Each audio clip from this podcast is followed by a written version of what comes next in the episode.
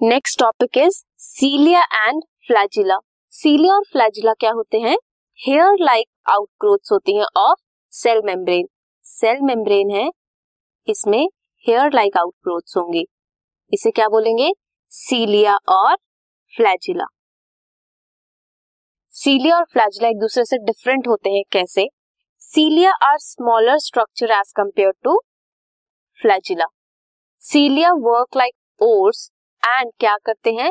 Movement of cell या फिर surrounding fluid की movement flagella are responsible for cell movement and prokaryotic bacteria या फिर प्रोकैरियोट्स में भी फ्लैजिला प्रेजेंट होते हैं which is structurally different as compare to the eukaryotic flagella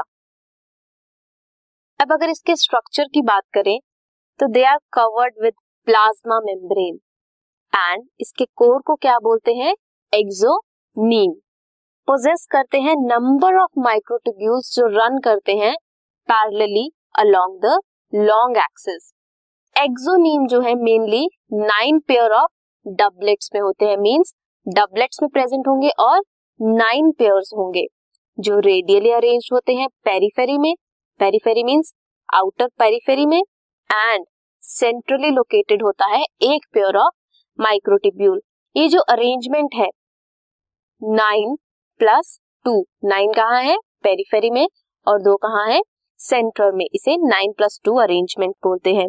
ये इंटरकनेक्टेड होते हैं बाय ब्रिजेस नेक्सिन से कनेक्टेड है एंड रेडियल स्पोक्स हैं, जो सेंट्रल शीट को पेरिफेरल से कनेक्ट करके रखती है। There are nine radial spokes periphery कितने हैं? नाइन है और सेंट्रल शीट में दो है तो हर पे लिंकर्स को लिंकर्स हैं नेक्सिन बोथ सीलिया और फ्लैजिला एमर्ज करते हैं ऐसे सेंट्रियोल लाइक स्ट्रक्चर से, जिसे क्या कहते हैं? बेसल बॉडीज हमने क्या देखा? सेंटर में प्रेजेंट है पेयर माइक्रोट्यूब्यूल्स का एंड पेरीफेरी में भी प्रेजेंट है। पेरीफेरी में नाइन है और वो सभी किसमें प्रेजेंट है? पेयर्स में प्रेजेंट है। ए टिब्यूल है एंड बी टिब्यूल है। सो so, ये था सीलिया एंड फ्लैजिला का स्ट्रक्चर और उसके फ़ंक्शंस क्या क्या है।